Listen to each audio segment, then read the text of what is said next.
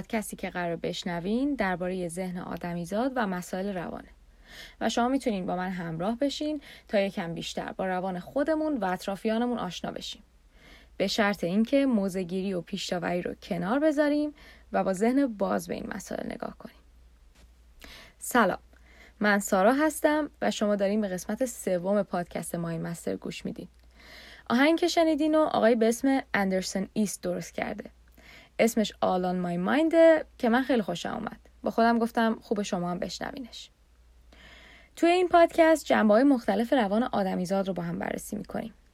این فصل به شخصیت شناسی اختصاص داره و مطالبی که بررسی می‌کنیم از کتاب Personality Psychology Domains of Knowledge About Human Nature نوشته دکتر لارسن، باس، کینگ و انسلی گرفته شده. مگر اینکه مقاله یا کتاب دیگه ای رو با اسم نویسندش و سال انتشارش رفرنس کنم. در ضمن لینکشون هم توی توضیحات همین قسمت می‌ذارم.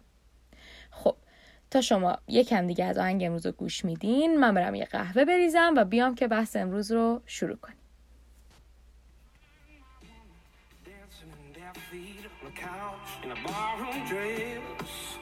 And I love how my baby looks at me The arms drape down my neck. Sit up. Oh.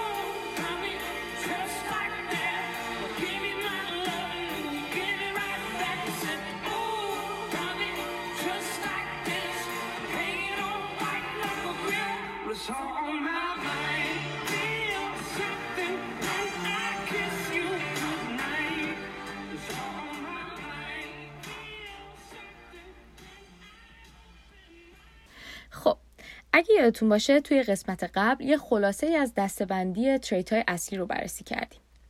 بعدش رفتیم سراغ این که ببینیم پرسونالیتی تو موقعیت های مختلف چطوری خودش رو نشون میده و با چه مکانیزمایی با محیط اطراف ارتباط برقرار می‌کنه. اگه این اولین قسمتیه که از ماین مستر گوش میدی یا قسمت های قبلی رو یادت رفته بهت پیشنهاد می‌کنم یه سری بهشون بزنی. حداقل قسمت دوم. ببین من گفتم ها نگی نگفتی. توی این قسمت می‌خوایم ببینیم که شخصیت توی طول عمر چه تغییرایی می‌کنه و بعدم میریم سراغ یه تست شخصیت شناسی نسبتا معروف و یه کمی نقدش می‌کنیم. خب قبل از اینکه بریم سراغ ثبات یا تغییر شخصیت تو طول زمان باید بدونیم دقیقا به چی میشه گفت تغییر شخصیت. برای اینکه چیزی تغییر شخصیت شناخته بشه باید دو تا ویژگی داشته باشه. اولا این تغییر باید درونی باشه. یعنی چی؟ یعنی مثلا به خاطر محیط اطراف یا آدمای جدید نباشه. ثانیا این تغییره باید نسبتا پایدار هم باشه. تو پرانتز یادتون نرفته که توی تعریف پرسونالیتی هم این پایدار بودن مهم بود. یه مثال می‌زنم. آدمی که تازه از یک کشور شرق آسیایی به آمریکا مهاجرت کرده رو در نظر بگیر. فرض کن این آدم نسبتا درونگرا و خجالتیه و خیلی هم سازشگر یا اگریبل نیست. تو پرانتز بگم که اگه یادتون باشه درونگرا اون کسی بود که تو محیط اجتماعی جدید که آدمای جدید داره احساس راحتی نمی‌کرد و از این محیط ها فراری بود. اونی که اگریبل نیست هم همونیه که تو کار گروهی خوب نمی‌تونه همکاری کنه و چه با منطق چه بی منطق با همه بحث می‌کنه و دوست داره حرف خودش رو به کرسی بنشونه. یه جورایی انگار هدف خودش رو به هدف بقیه ترجیح میده. خب برگردیم به مثالمون. شخصیت چی بود؟ گفتیم هم درونگراست هم سازشگر نیست. که اتفاقا با این شخصیت تو محیطی که تو کشور خودش داشته هم راحت بوده تا الان. حالا اومده آمریکا. توی آمریکا آدما عموما برونگراترن و خیلی از کارهای آکادمیک یا بیزنسی روی ارتباطهای اجتماعی میچرخه. یه جورایی که همش باید تو گروه های جدید قرار بگیری و باشون همکاری کنی. حالا کاراکتر مثال ما توی همچین محیطی که قرار می‌گیره به مرور رفتارهایی نشون میده که انگار برونگراترن. یه جورایی انگار بیشتر خودش رو توی اجتماعهای جدید قرار میده. انگار سازشگرم شده و تو کار گروهی بیشتر با بقیه راه میاد. حالا سوال اینه که شخصیت این آدم عوض شده؟ ببین می‌تونه عوض شده باشه. ولی احتمالا نه. چرا؟ چون محیط جدید این رفتارا رو توش برانگیخته کرده و یه جورایی راه دیگه ای جز اینطور رفتار کردن نداشته برای اینکه کارش پیش بره. باید دید که وقتی این آدم به محیط خودش برمیگرده هم باز همین رفتار رو نشون میده. فاکتور دومم که یادمون نرفته. در واقع باید ببینیم که این تغییرات چقدر تو این آدم پای دارن. مثلا ممکنه بعد از یکی دو سال تو همین محیط جدیده هم آدمای شبیه و محیط های مطابق با خودش رو پیدا کنه و به شخصیت و رفتارهای اصلیش برگرده. پس چی شد؟ یه تغییر. برای اینکه توی لول شخصیت یک آدم اتفاق بیفته باید هم درونی باشه هم نسبتا پایدار.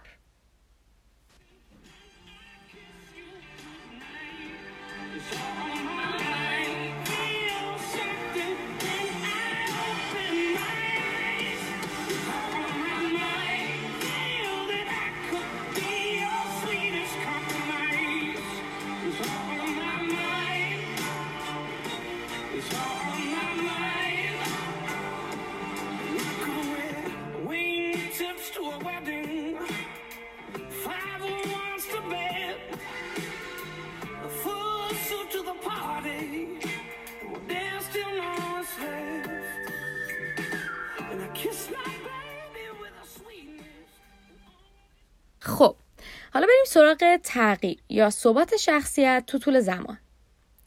تغییر شخصیت آدما رو تو طول زمان میشه از دو دید دید. یکی این که بریم ببینیم شخصیت همه آدمایی که تو یه گروه سنی هستن از بچگی تا سالمندی چه تغییر می‌کنه. حواسمون باشه که اینجا به اون تغییرای کار داریم که حدودا همه آدما با گذر عمرشون تجربه می‌کنن. و چون همه با هم تجربهش می‌کنن تفاوت شخصیت آدما نسبت به هم ثابت میمونه. تو پرانتز مثلا فکر کن تو درونگرایی یا دوستت برونگراست؟ با گذر عمر و ورودتون به میان سالی به اندازه مثلا پنج نمره هر دوتون درونگراتر میشین. خب اینجا چون هر دوتون به یه میزان تغییر کردین تفاوتتون یکسان میمونه دیگه. یعنی دوستت کماکان ازت برونگراتره. البته بگم هیچی تو روان به این دقت اتفاق نمیافته. این فقط مثال بود برای اینکه تفاوت آدما رو نسبت به هم توضیح بدم. حالا نگاه دیگه چیه؟ نگاه دیگه برخورد فردیه. که ببینیم شخصیت یه آدم خارج از تغییرهایی که با همه همسن و سالاش به مرور زمان می‌کنه چه تغییرهای دیگه ای می‌تونه بکنه؟ بریم سراغ دیدگاه اول یا دیدگاه گروهی؟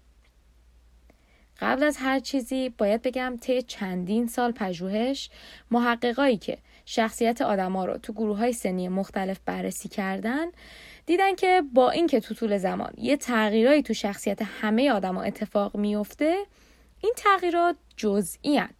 و در کل پژوهشهایی که می‌خوایم ازشون حرف بزنیم با اینکه تغییر رو نشون میدن درصد اون تغییرها خیلی زیاد نیست پژوهش اول پژوهش کافمن و همکارانش تو سال 2010 که میگه هیجان طلبی یا sensation seeking توی اکثر آدما اواخر دوره نوجوانیشون به اوج خودش می‌رسه. یعنی چی؟ یعنی هر کسی با هر میزان هیجان طلبی که داره توی دوره نوجوانی یواش یواش این صفتش پررنگتر میشه تا سنین بین 16 تا 20 سال که به اوج خودش می‌رسه. جالبه بدونی که همین گروه متوجه شدن که آدما با ورود به بزرگسالی هیجان طلبیشون به مرور کم میشه و یه جورایی به حالت قبلشون برمیگردن. یه نکته ای که دیگه برای ما قابل لمس شده اینه که هیجان طلبی از صفاتیه که به ریسک پذیری مربوط میشه. و ریسک پذیری هم که اگه یادتون باشه زیر مجموعه تریت openness to experience پس یه جورایی داریم به تغییرهای این تریت نگاه می‌کنیم. تو پرانتز. یادمون نرفته که openness to experience همون تریتی بود که آدما رو ریسک پذیر خلاق و رویابین می‌کرد. خب یادت در مورد تغییر شخصیت چی گفتیم؟ گفتیم برای اینکه یک تغییر توی لول شخصیت اتفاق بیفته باید هم درونی باشه هم نسبتا پایدار. حالا به نظرت این تغییری که توی هیجان طلبی فقط توی دوره نوجوانی ایجاد میشه تغییر توی شخصیته؟ احتمالا نه. چون می‌دونی پایدار نیست دیگه. فقط توی دوره گذرا اتفاق میافته و بعدش به حالت اولش برمیگرده. خب پژوهش بعدی مال رابینز و همکارانشه توی سال 2002 که در مورد self-esteem ه تو پرانتز اگه برات سواله که self-esteem چیه باید بگم این کلمه توی فارسی احترام به نفس یا اعتماد به نفس معنی میشه. ولی تعریف دقیق ترش برای من اینه. ببین هر کسی از ویژگی های خودش یه برآوردی داره دیگه خب؟ حالا اون کسی که self-esteem بالایی داره به خودش تو این ویژگی ها نمره بالایی میده. و یه جورایی از ویژگی های خودش مطمئن و راضیه. و بالعکس کسی که self-esteem پایینی داره تو ویژگی های خودش به خودش نمره پایینی میده. انگار خیلی مطمئن نیست از توانایی ها و ویژگیاش مثلا. پس می‌بینی self-esteem یه فرق کوچولویی با اعتماد به نفس داره. حالا این گروه به این نتیجه رسیدن که self-esteem توی دوره نوجوانی به پایین ترین حد خودش می‌رسه. و این کاهش برای دخترها شدیدتر از پسراست. متاسفم حقیقت داره. جالبه بدونین که تو سال 2015 بلیدورن و همکارانش فهمیدن که این تغییرم دائمی نیست. و به مرور که آدم وارد بزرگسالی میشن دوباره میزان سلف استیمشون بالا میره. اما این بالا رفتنشم انگار برای آقایون با سرعت بیشتری اتفاق میافته. یعنی تو دوره نوجوانی آقایون هم سلف استیمشون کمتر پایین میاد هم زودتر به حالت عادی برمیگرده. عجب روزگاریه ها. ولی خب بعد نیست به این نکته دقت کنیم که بالاخره این تغییرم پایدار نیست. و مشخصا فقط مخصوص دوره نوجوانیه پس احتمالا نمیشه بهش گفت تغییر توی شخصیت حالا بعد از دوره نوجوانی چی؟ مثلا از اوایل دوره بزرگسالی تا میان سالی گروه های زیادی از محققای شخصیت شناسی روی این دوره و به خصوص تریت های 5 فاکتور کار کردن. تو پرانتز اگه 5 فاکتور رو یادت نیست بهت پیشنهاد می‌کنم که همین حالا این قسمت رو پاس کنی و یا سری گوگلش کنی یا هم بری نیمه اول قسمت دوم رو گوش بدی. حالا نتیجه این تحقیقات چی بود؟ این پژوهشگرا دیدن که از اوایل دوره بزرگسالی که همون حدودای 20 سالگیه تا میان سالی آدما همکاری و پذیرش اجتماعیشون زیاد میشه. یعنی تو تریت agreeableness بالا میرن. مسئولیت پذیری و نظمشون هم بالا میره. که یعنی تو تریت conscientiousness هم بالا میرن. استرس و هیجانات منفیشون هم کم میشه که به تریت نوراریسیزم ربط داره. آدما هرچی سنشون بالا میره درونگراتر هم میشن و به مرور تحملشون نسبت به محیط اجتماعی جدید کمتر میشه که این هم همون کم شدن اکستراورژنه.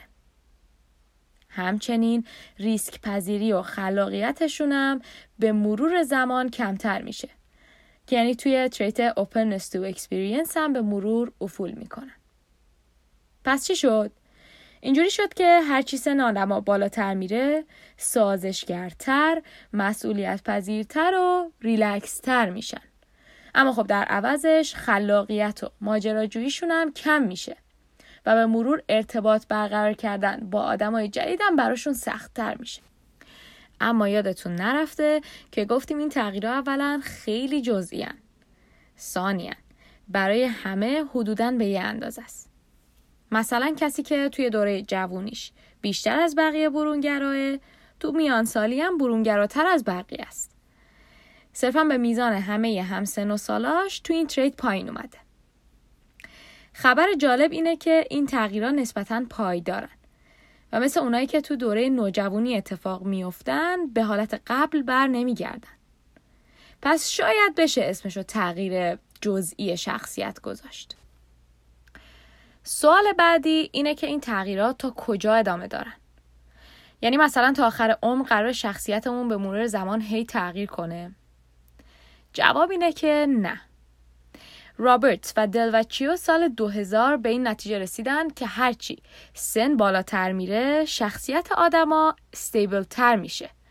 و حدودای 50 سالگی اون سنیه که شخصیت به استیبل ترین حالت خودش می‌رسه.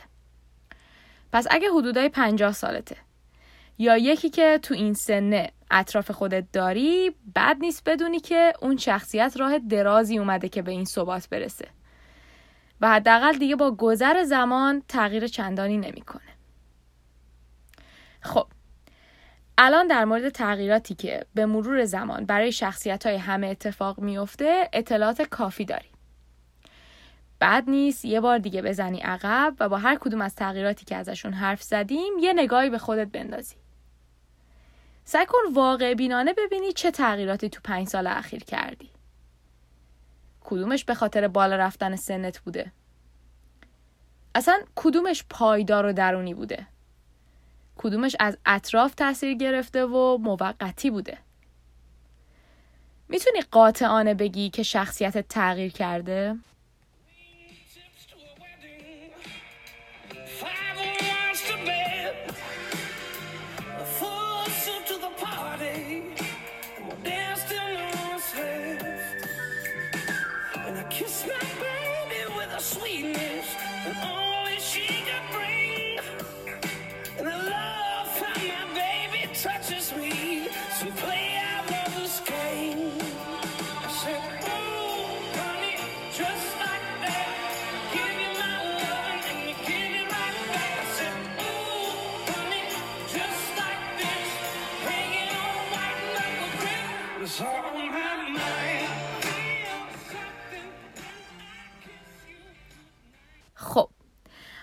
ببینیم خارج از این تغییرهایی که همه می‌کنن شخصیت یه آدم چه تغییرهایی می‌تونه بکنه این یه سوال خیلی کلیه ولی در حقیقت جوابش اینه که خارج از اون تغییرهای گروهی شخصیت یه آدم تغییر چندانی نمی‌کنه. شوکه شدی نه؟ ولی خب قطعا همیشه یه استثناهایی هست. یکی از این استثناها تغییر توی فیزیولوژی مغزه. یعنی آسیبایی که از بیرون یا درون به مغز وارد میشن یا یه سری بیماریا همیشه پتانسیل اینو دارن که شخصیت آدما رو تغییر بدن. به خصوص اگه تو ناحیه های خاصی از مغز اتفاق بیفتن. مثال بزنم مثل مثلا جراحت، خونریزی، تومور یا سکته مغزی. یا از اون طرف آلزایمر و دمنشا که همون زوال عقله. یه مثال از این تغییرات توی شخصیت که از یه آسیب به وجود اومد case معروف فینیس گیجه. که بعد از جراحتی که به ناحیه prefrontal cortex مغزش وارد شد شخصیتش از این رو به اون رو شد آدمی که یه زمانی مهربون بود از نظر احساسی و هیجانی نسبتا stable بود و خیلی هم حرف گوش کن بود تبدیل شد به یه آدمی که دائما به همه چی ناسزا میگه و زیر بار حرف هیچکی نمیره و به شدت هم دمدمی مزاجه یه کیس دیگه هم بیماری به اسم هدره که بعد از خونریزی مغزی که ازش جون سالم به در برد یهو فهمید که نسبت به خیلی چیزا و آدمایی که سابق براش عادی بودن حالا میل جنسی داره. یعنی بعد از اون خونریزی مغزی یه جورایی میل جنسیش سیری ناپذیر شد و تبدیل شد به کارکتری که به خاطر این میلش تقریبا هر کاری می‌تونست بکنه. و خب هر دوی این کیسا متاسفانه یا خوشبختانه تغییراشون هم پایدار بوده و هم درونی. پس یه جورایی میشه اسمشو تغییر شخصیت گذاشت. الان چندین ساله که پژوهشگرا دارن دنبال راهی میگردن که بدون اینکه آسیبی به مغز وارد بشه آدمیزاد بتونه شخصیت خودش رو به صورت فعالانه عوض کنه اگه تو هم برات سواله که شخصیت تو چطوری می‌تونی تغییر بدی به سه تا تحقیقی که می‌خوام بگم خوب گوش کن. سال 2013 مکلین و همکارانش فهمیدن که افرادی که دوز بالای سیلوسایبین رو استفاده کردن توی تریت Openness to Experience بالا رفتن. یعنی یهو خلاقتر شدن رویابینیشون زیاد شده و ریسک پذیری بالایی پیدا کردن تو پرانتز سیلوسایبین یه ماده سایکدلیکه که تو فارسی بهش توهمزا هم میگن که البته سایکدلیک دقیقا این معنی رو نمیده. ولی به هر حال. این ماده توی حدودا 200 گونه قارچ پیدا میشه که بهشون میگن سیلوسایبین ماشرومز اطلاعات بیشتر هم بذاریم برای فصل بعدی که مفصل می‌خوایم درباره این ماده حرف بزنیم. حالا نکته جالبش چیه؟ نکته جالب اینه که این آدمایی که سیلوسایبین رو با دوز بالا استفاده کردن تو تریت openness to experience بیشتر از یک سال بالا موندن. یعنی گزارش کردن که بیشتر از یک سال هم خلاقتر بودن هم ماجراجوتر الان باید سوالی که برات پیش میاد این باشه که حدود یک سال زمان کافیه برای اینکه بگیم شخصیتشون عوض شده؟ جواب احتمالا نه هستش. مگه اینکه محقق دیگه بیاد نشون بده که این تغییرات چندین سال باقی موندن. پژوهش بعدی مال کرسنتینی و همکارانشه توی سال 2018 که نشون میده شرکت کننده هاشون بعد از هشت هفته که مدیتیشن های ذهن آگاهی یا همون mindfulness-based meditation انجام دادن اضطراب و استرس روزانهشون پایین اومده و در کل احساسات و هیجانات منفیشون کمتر شده. به نظرت اینجا شخصیت عوض شده؟ ببین احتمالا نه. ولی نکته جالبی رو داره بهمون نشون میده اونم اینه که این افراد تونستن یه سری صفات و رفتارهایی که نتیجه شخصیتشون بوده رو تغییر بدن. حتی اگه خود شخصیت هم تغییری نکرده باشه. بچه های امیدواری هستن روز. نه؟ پژوهش بعدی از اینم جالب تره. هاتسن و فریلی سال 2015 فهمیدن که کسایی که برای تغییر دادن 5 تا تریت 5 فاکتورشون هدف می‌ذارن و 16 هفته برای اون تغییرها آموزش می‌بینن و تلاش می‌کنن می‌تونن به تغییر دلخواهشون تو همه فاکتورها به غیر از openness to experience برسن جالب نیست؟ یعنی این آدما بعد از 16 هفته الزاما آدمای اوپنتری نشدن ولی بقیه تریتاشون رو همونطور که هدف گذاشتن تغییر دادن یه بار دیگه برگردیم سر سوال اصلی به نظرت شخصیت این آدما تغییر کرده؟ بازم احتمالا نه. چون پایداری و درونی بودن این تغییرات ثابت نشده.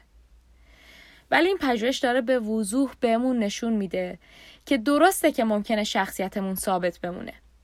ولی یکی از راههایی که بهمون کمک می‌کنه رفتارا و صفاتی که از شخصیتمون میاد رو کنترل کنیم همینه که به تریتامون آگاه بشیم. برای تغییرشون هدف بذاریم و آروم آروم یاد بگیریم چطوری رفتارهای مربوط به اون تریت خاص رو کنترل کنیم که حداقل تو سطح رفتاری تغییر کرده باشیم. پس شاید شخصیت رو راحت نشه تغییر داد. ولی با آگاهی بهش میشه رفتارهاش رو کنترل کرد. این نکته رو یادت باشه تا بریم یک کم دیگه آهنگ امروز رو گوش کنیم و برگردیم.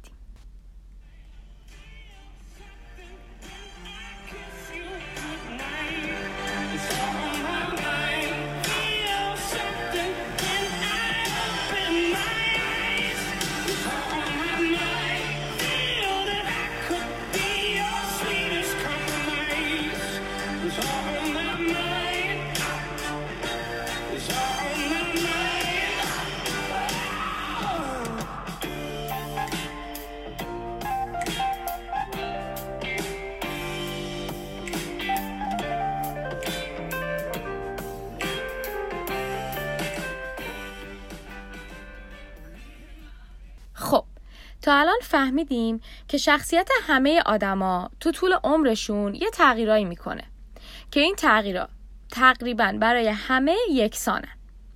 خارج از این تغییرهای گروهی هم ممکنه یه حالتهای استثنایی باشه که یه تغییرایی تو شخصیتمون اتفاق بیفته. ولی در کل شخصیتمون نسبتا ثابت میمونه. اما کماکان افسار رفتارامون دست خودمونه. و کافیه که به شخصیت و trait امون آگاه بشیم تا بتونیم رفتارهای عجیب غریبی که می‌سازن رو کنترل کنیم.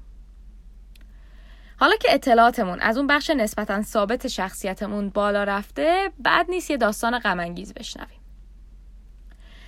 سالها بود که توی آمریکا شرکت ها و های مختلف برای position های شغلی که offer می‌دادن کلی شرکت کننده داشتن با رزومه های شبیه به هم.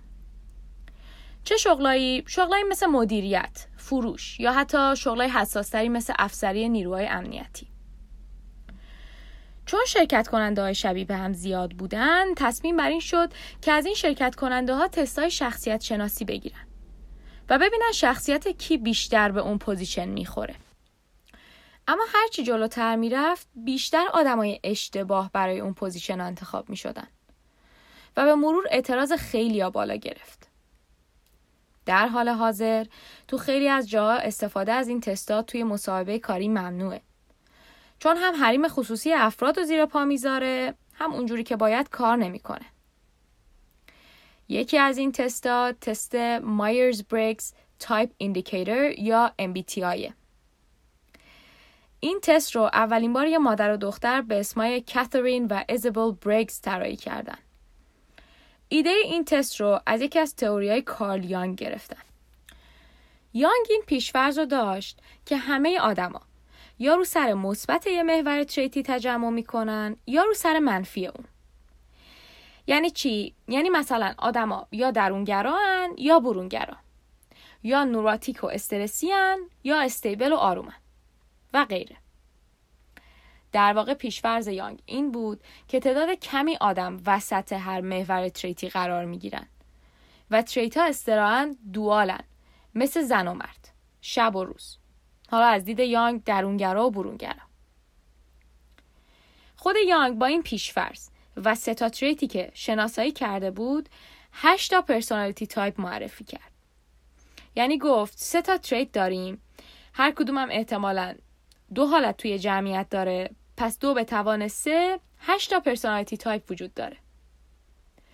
حالا بریگز ها چی کار کردن؟ بریگز ها یه trait دیگه به اون سه تا trait اضافه کردن. و با همون پیشفرض dual بودن trait ا توی جمعیت گفتن همه آدمای دنیا تو 16 تا personality type ی که ما معرفی می‌کنیم جا می‌گیرن. این کتاب به دو دلیل میگه این 16 تا personality type به احتمال زیاد وجود ندارن. و علتی که این تست و تستای مشابهش برای انتخاب شغل و موارد دیگه کار نمی‌کنه هم همین دلیل است. اولا پیشفرز این که پراکندگی جمعیت روی هر محور تریتی دواله غلطه. یعنی چی؟ یعنی اتفاقا بیشتر آدما روی هر محور تریتی وسطای اون محور قرار می‌گیرن.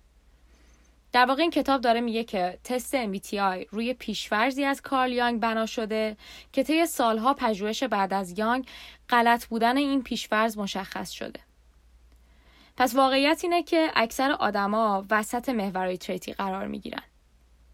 تو پرانتز اگه یادت باشه قسمت قبلا بهت گفتم که اگه وسط هر کدوم از اون محورهای تریتی خودتو می‌بینی کاملا منطقیه. دلیل دوم اینه که حتی اگه پیشورز یانگ هم درست می بود بازم نمی‌شد به نتیجه تستی اعتماد کرد که فقط از روی چهار تا trait یه سری personality type معرفی می‌کنه. در واقع این تست داره ادعا می‌کنه که همه آدمای کره زمین یکی از این 16 مدلن تو پرانتز مثلا فکر کن ما تا الان خودمون 8 تا trait مختلف رو بررسی کردیم چند تا trait دیگه هم جلوتر بررسی می‌کنیم و یه تعدادی trait هم وجود دارن که هنوز شناخته نشدن. بعد یه تست داره با چهار تا از این تریت ها ادعا می‌کنه که می‌تونه شخصیت آدما رو دسته بندی کنه. در واقع این کتاب معتقده که اگه دستبندی از شخصیت تمام آدمای روی زمین وجود داشته باشه قطعا اولا تعداد این دسته خیلی بیشتره ثانیا الگوی این دستبندی خیلی پیچیده تر از تعداد تریت ها رو به توان دور رسوندنه. البته اگه کنجکاوی از این تست استفاده کنی این کتاب پیشنهاد می‌کنه که مثل بقیه personality test ها باش برخورد کنی. یعنی حتما قبلش توی trait هایی که معرفی می‌کنه خودتو بسنجی. بعد بری تست رو بدی و جواب درصدیش رو با جواب خودت مقایسه کنی. اما کماکان اصل رو به اعتماد به جواب خودت بذار مگه اینکه تفاوت بیش از حد حدست با جواب تست تو رو به شک بندازه که در این صورت هم به راحتی به تست اعتماد نکن و سعی کن سوالایی که اون trait خاص و هدف گرفتن رو پیدا کنی و دلیل اینکه به اون شکل جوابشون دادی رو حدس بزنی. خب این تا اینجا در مورد جوابای درصدی این تست بود.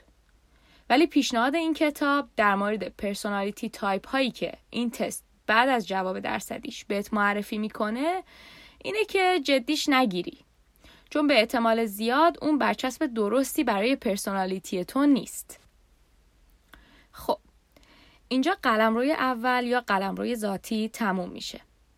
توی این قلم رو با تریت های اصلی شخصیت آدمیزاد آشنا شدیم. تعامل شخصیت با موقعیت ها و محیط های مختلف رو یاد گرفتیم و همچنین دیدیم که شخصیت تو طول زمان چه تغییرهایی می‌کنه و از چه نظرهایی هم ثابت میمونه. ما یاد گرفتیم که حتی اگه شخصیت ثابت بمونه باز هم میشه آگاهانه رفتارهایی که ازش سر می‌زنه رو کنترل کرد. اصلا علت این که این قلم رو با نقد به personality type ها هم تموم کردیم همینه. باید بدونیم که چه به این تایپ ها اعتقاد داشته باشیم. چه نداشته باشیم ما باید trait های خودمون رو بشناسیم که اگر رفتار عجیبی ازشون سرزد کنترلشون کنیم. ما این تریت ها رو یاد نمی‌گیریم که به عنوان توجیه برای رفتارامون ازشون استفاده کنیم. نباید مثل برچسب به پیشونیمون بچسبونیمشون و هر کار اشتباهی که کردیم به اون برچسب اشاره کنیم. ما می‌خوایم آگاه بشیم که بهتر کنترل کنیم. چون خب بالاخره ما آدمی زادیم و عقل و کنترل داریم. اینجا قسمت سوم ماین مستر تموم میشه. خیلی ممنونم که به من گوش کردی. و خیلی ممنونتر میشم که اگه این قسمت رو دوست داشتی به دوستاتم معرفیش کنی. در ضمن تا یادم نرفته بگم که ویرایش لحن و متن این قسمت رو خسرو انجام داده. و فردیس و امیرزا هم قسمت قبل رو نقد کردن. بابت پشتیبانیشون ازشون خیلی ممنونم. از تو هم ممنونم که توصیه هایی که برای پیشگیری از شیوع کرونا میشه رو جدی می‌گیری و با این کارت از کادر درمان پشتیبانی می‌کنی. تا هفته ای دیگه و قسمت دیگه ای از ماین مستر شما رو به خودتون میسپارم.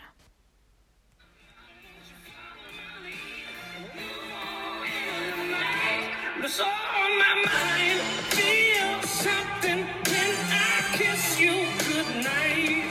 It's